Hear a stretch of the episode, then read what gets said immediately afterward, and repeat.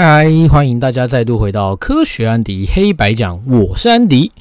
这呢，这集是第五集了，各位听众，这实在是受宠若惊啊！我从来没有想过能够录到这个集数。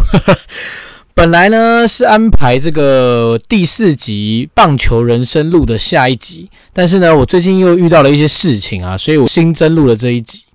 其实也是一个契机，顺便想看看有关于我这个棒球故事啊，大家收听的情况，再看看。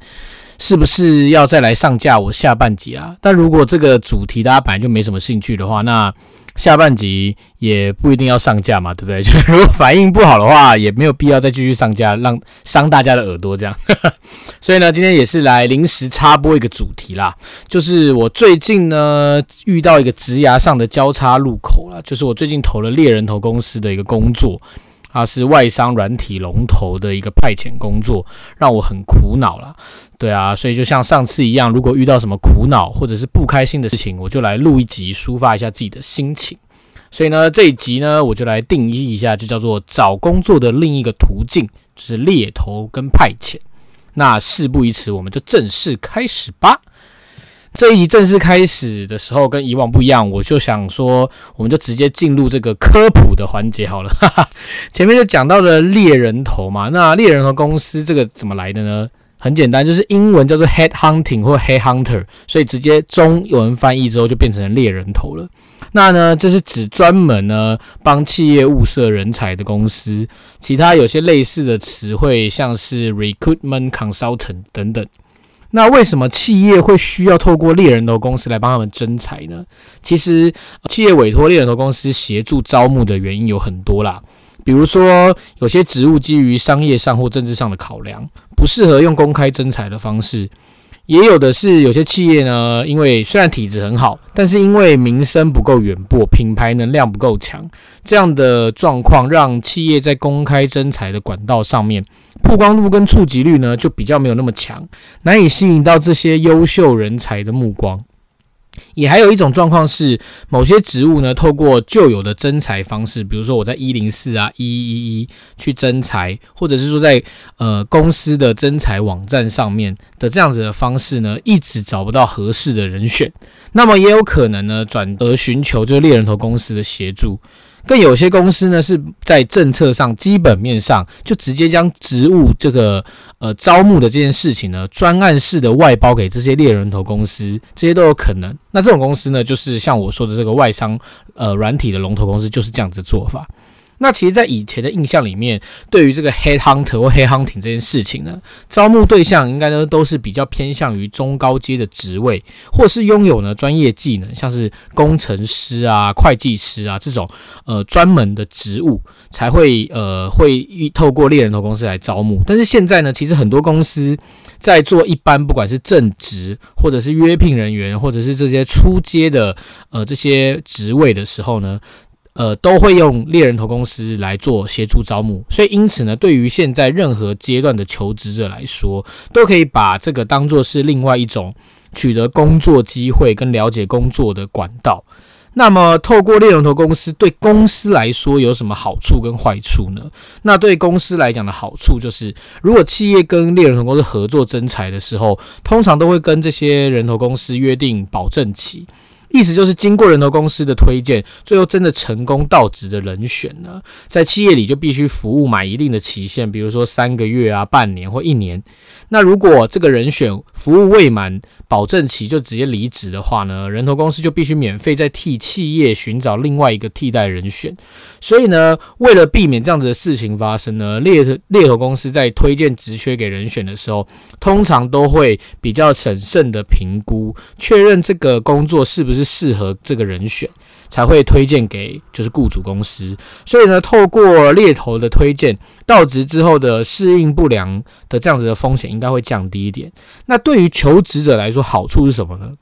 其实我觉得好处就是在于，你可以比较先了解，等于是有一个一面，不是直接面对这个公司的 HR，因为公司 HR 其实它是比较呃属于 general 式的这样子的面试的方式，但是因为你透过人头公司的时候，他其实是已经知道你有某些专业，然后去跟你做面试，所以你谈的这些东西呢，呃，不管是在工作内容、工作性质上，或者是甚至你要谈到这些呃福利待遇，这些都可以非常明确的去跟他要求或想求这样子。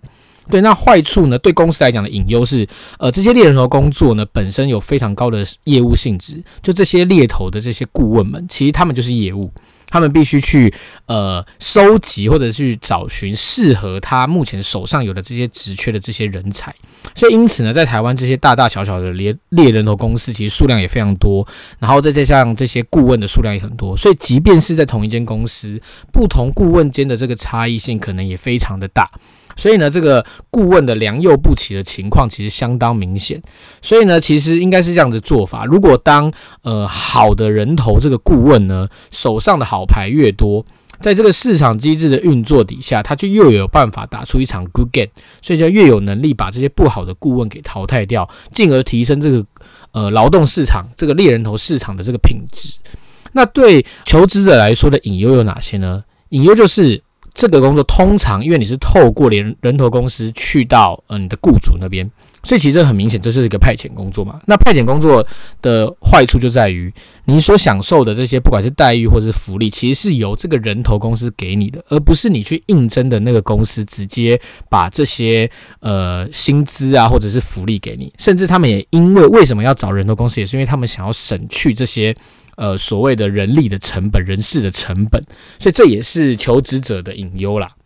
所以呢，刚好其实最近我就是有幸得知这个某外商软体龙头公司刚好在有职缺会开的情况底下呢，我就透过这个人头公司投递履历。其实这时间也非常短，就是我知道之后，我赶快重新撰写我这个旧的破破烂烂这个履历，然后重新做个整理，然后呢，我就。厚颜无耻的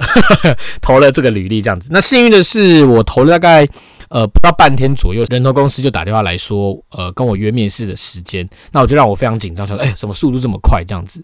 就到了面试这一天。当天呢，我当然是提早了十五分钟左右到公司。到公司之后，我就先呃填写他们制制式的这个表格。填完之后呢，就打电话联系这个我的这个。求职的这个顾问，然后呢，顾问呢就会拿着我的履历跟这个表格嘛，同时就是依照我这个履历，我上面的这些学经历，这些呃我做过的项目，做过的这些事项，询问相关的问题，从我呃以往的工作内容到现职的工作内容，呃，甚至到未来我如果到这个派遣工作的时候，我需要做什么样的内容，跟我做一些说明跟询问，大致上就是。蛮平顺，蛮平稳的。再来就是说，呃，也会讨论一下，说我现在应征的这份工作，从我先前的履历当中有哪些是相关的地方，那可以做连接。这个顾问也会提出一些问题，去确认他想要知道的讯息嘛。对，那我的面谈呢，其实不外乎都围绕在我履历上面所写的我执行过的呃工作跟活动的内容跟项目，甚至到最后的时候呢，顾问也非常好心的，另外跟我推荐了其他的一个工作，问我有没有兴趣。这样子一阵闲聊了之后呢，这个面谈这个面试就算是结束了。那结束之后，呃，其实我发一封感谢信去，但是人工公司里面也没有回复我，所以在这期间我也是呃算是苦苦的等待啦。呃，想说什么时候会接到通知啊？那是不是要到就是我未来工作的地方去做二次的面试啊？但是呢，殊不知不知道是我太天真，还是说我不懂得这个业界这个做事的方式，还是说我已经脱离这个求职市场太久了？结果呢，我是直接接到这个顾问的电话，说，呃，我的雇主愿意直接给我一个 offer，然后月薪多少钱，然后年薪是几个月这样子。那我就想说，哎呦，有点奇怪，我本来呃。意料之中的事情都没有发生，所以我就觉得蛮怪。那我当然还是很开心，我拿到这个 offer，但是开始就有一些怀疑跟一些呃心中的挣扎跟拉扯啦。所以呢，我就陷入了一个这个水深火热的选择地狱当中。那为什么这样呢？就请大家听我说说这样子好了。因为呢，其实一开始对于这个工作，因为是外商软体龙头的一个工作，所以对于我对于这样子一个 brand name 来说，我是非常开心跟感到惊喜的。觉得说，诶，我有机会被这样子的一个公司看到，啊，可以透过我这次求职这个机会，甚至我之后真的呃 accept 这个 offer 之后，能够让我的履历更加好看。再来就是。我拿到这个 offer 之后呢，我必须在很短的时间里面去做一个选择嘛。这个时候，我第一个选择的做法就是我先去跟我现职的这个老板谈。所以呢，我接到电话的当天下午，我就约了我现在的老板。希望能够跟他谈一下工作上面的事情，在跟老板说明来意之后呢，就是说我最近有去面试，然后有拿到一个履历。那老板因为呃有一些业界的经验，也知道也跟他们合作过，所以呢开始就是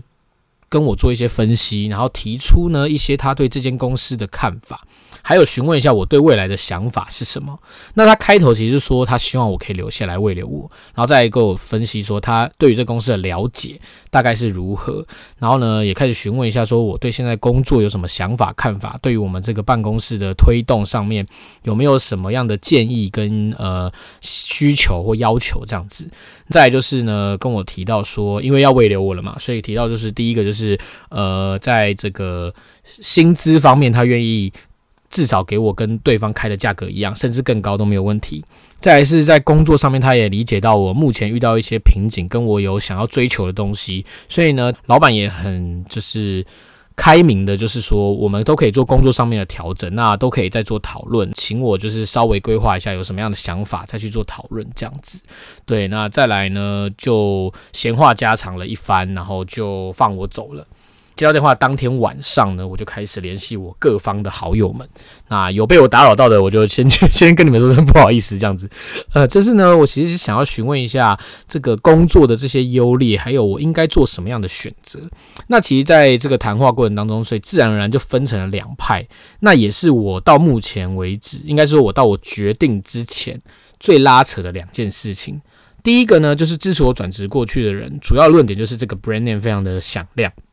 因为是外商软体龙头的一个工作，洗一下履历非常的好，非常漂亮。再来是我可以离开我目前偏学界嘛，偏公部门，离开学界，真正去跟业界去做接轨。第三个呢，就是好像可以成为一个我经营个人品牌的实际点到来，就是其实就是履历上面我有办法，呃，很明确列出我有几个比较好的这样子的一个工作的一个经历。对，那再来先支持我观望的观点，则是说呢，career path 的选择的部分，第一个就是我的工作过去的工作内容的跟性质是不是我真正想要做的事情，又有点像是走到我前一份工作的这个回头路。再第二个就是顺便要透过这次的机会去厘清跟选择我未来职涯的这个路途到底要怎么走。那真正让我很挣扎的原因，其实是因为在我心中有个 KOL 啦，就是我心目中有一个非常绝顶聪明、跟工作经验很优秀的一个好朋友。在我跟他聊过天之后，他其实呃很冷静的帮我分析了这件事情。他在电话中跟我说的概念，其实就是呃他知道这个 brand name 非常的响亮。那即便有了这个 brand name，呃，它是一个加分的效果嘛，但是。如果看工作内容跟自己的 career path 到底要怎么规划、怎么走的时候，这个 brand name 的加分效果是不是还真的存在？这是存疑的。那他说，其实到了我们这个年纪，我现在也快三十了嘛。我在录音的同时，这个月我就要生日，就是要三十岁了。所以，即便在我们去问我们身边的人，大家的生涯规划是什么，其实百分之八十的人可能都回答不出来。一部分可能是正在摸索当中，另外一部分的人可能是根本就完全没有去想过，甚至有些人到了四十岁、五十岁，可能对这个问题其实一点答案都没有。他说：“虽然这样讲很残酷，但是他就是要 push 我去做、去思考这个问题。我的职涯、我的 career 到底该怎么选择？呃，这件事情是不能逃避的，因为你越早去检视这件事情，越能够厘清自己到底该做什么事情，该往什么方向去努力。那因为这样子之后，我沉淀了一下，那我再去呃询问多方的建议。那这个时候询问的就是说，这个呃所谓的派遣工作，跟我未来我现在这个工作的未来的发展性，我到底该呃怎么样去做？”一个呃选择跟发展这样子，所以呢，我就问了曾经做过派遣工作的这个工程师朋友，或者是现在已经在做猎头工作的一个优秀学妹，甚至是跟我现在新创相关领域有相关的我前东江的一个主管，他们其实推提供了我对于职涯发展上的建议，而不是就这两个工作的呃高低优劣去做分析。所以呢，我还但是听完之后，我还是做不出决定。那在最后呢？最后其实我做了一个好好的决定，是我询问了我一个前同事、好朋友的建议，就是他建议我呢，我把现在这份工作跟我未来可能去做的那份工作的 pros and cons 写出来。当我直接把优劣写出来的时候，它是一个比较 visual、比较实际的东西出来，而不是自己在空想的状况底下。其实对于在思考跟厘清这个逻辑上面呢，其实会比较好。那其实发现呢，总归到了最后，其实就是这个 brand name 跟我的 career path 之间的战争啦。那这件事情从我接到电话开始到我最后做决定，大约短短的五天到一个礼拜左右。那这个短短时间里面要做出这样的决定，实在是非常艰难，因为在我脑海里面或者我在讨论的过程当中，其实都是。不管是从呃近一两年的生涯安排，到我未来想要做的事情，或者是我未来职业发展，我要全部考虑进去。不管是从我的经济面上、家庭面、工作面，甚至未来有机会成家的话的这些状况，都要呃安排进去。那到了最后，我还是。得一定要做出决定嘛？那虽然做出这个决定真的非常艰难，但是到 daylight 的时候，我还是呃赶紧的打个电话联系了人头公司。那我做出的决定就是我回绝了这个绝佳的大好机会。那电话中我除了感谢以外，还有就是感谢他介绍这个工作机会给我以外，还有就是感谢他。我其实询问了很多可能不该是我这个年纪该问的问题。呃，因为我对于转职这件事其实也没有什么经验嘛，那呃，其实问了很多，比如说我薪水应该怎么谈啊，或者是说我其实该如何选择这样的事情，我都有问这个顾问，所以我其实非常感谢他。再来呢，我也感谢就是派遣的这个雇主，愿意提供给我这个很好的 offer 跟这个机会。我做完决定之后的下一步呢，其实我很实际，我就赶紧去报名了，在我未来的生涯里面，我可能会用到的呃一些技能的相关的课程。所以其实是告诉自己说，真的应该好好努力。既然做出了选择呢，就应该更勇敢的勇往直前去挑战。所以呢，说真的，在短短这个不到一个礼拜的时间里面啊，其实真的很不简单。我过得也很挣扎，然后也没有。睡得很好啦，但是呃，我还是要首先感谢一下提供给我这个职缺消息的我这个非常优秀的学长，不管是从他呃我先前的工作的照顾，到现在呃我即便离职了之后呢，学长只要有一些相关的工作或者是相关的一些资讯，都很为了我这个学历着想，也很关照我。那我当然也正式提出这个邀约啦，希望可以当面好好的谢谢学长。那再来还要感谢，就是这短短的时间里面，但是被我烦了很久的这些不厌其烦的这些各路亲朋好友们，因为我多方征询了很多建议啦，也跟人很多人不管是电话或者是当面或者是用 lie 聊了很久，才有我心中最后这个蓝图，然后去做决定，所以也很感谢大家。其实，真的在这段时间里面，我稍微整理一下我的心路历程。其实就是说真的啦，要能够知道自己想要什么，或者是说自己的 career path 该如何规划，这都是非常非常困难的。但是其实这也是人生中必经的路途，而且你一定要去审视自己跟去挑战自己的。不过呢，通常我们比较能够掌握的，通常都是自己不想要做的事情。其实就拿买东西来举例好了，我们遇到喜欢的东西，如果陈列在上面两三样喜欢的东西的时候，我们就要考虑再三。因为可能 budget 的关系，因为可能一些上面的选择，你必须只能选择一个到两个的时候，你就会非常审慎的去评估我到底应该选择哪一个东西。但是如果这个东西就是你不喜欢的东西的时候，其实你很容易就把它丢掉，把它排除掉了。我想呢，选择职涯上面或许也是这样子的一个过程。对我来说呢，我是做出了一个很艰难的决定，但是下定了决心之后呢，其实就应该赶快的往前走了。所以我也期待我自己，希望我能够多多的努力加油，然后期待我在目前这个领域呢，也有机会能够探出头来，然后被看到、被肯定。对，那因为其实呃，人头公司的这个顾问也很明确的跟我讲，其实我。也是因为我前一份工作的那个经历，他才会看到我，甚至邀请我来面试。我现在这份工作，其实对我来说，或者对他来讲，其实是目前是没有被看到价值所在的。所以这就是我要去努力的方向啦。那这也是我谈完之后，我现在觉得是说，呃，大家都应该去审慎的检视一下自己未来到底要选择什么样的路，然后这条路。呃，如果愿意走下去，或者你选择走下去的时候，你必须付出哪些相对的这个呃付出的，不管是时间、金钱，或者是呃心力，那就大家好好的去审慎评估这件事情。到了我们这个三十岁这个年纪，其实呃 career path 的选择跟规划，其实都是非常非常重要的。这就是我呃这一两个礼拜以来的这个让我非常挣扎，但是也让我非常成长的一件故事啦，这样子。那就在这边分享给大家喽。对，这一集呢也到了这个收尾的时间了，那一样就是开放抖内，请大家多多支持。所以其实还是一样，希望能有呃机会跟大家多多的互动啦。那其实我现在发现，在 Apple Podcast 上面呢，我有看到就是留言。那目前我看到两个，一个是我认得出来是我大学一个好朋友的留言，另外一个我不知道是谁，但他叫我学长，所以可能是我的呃晚辈。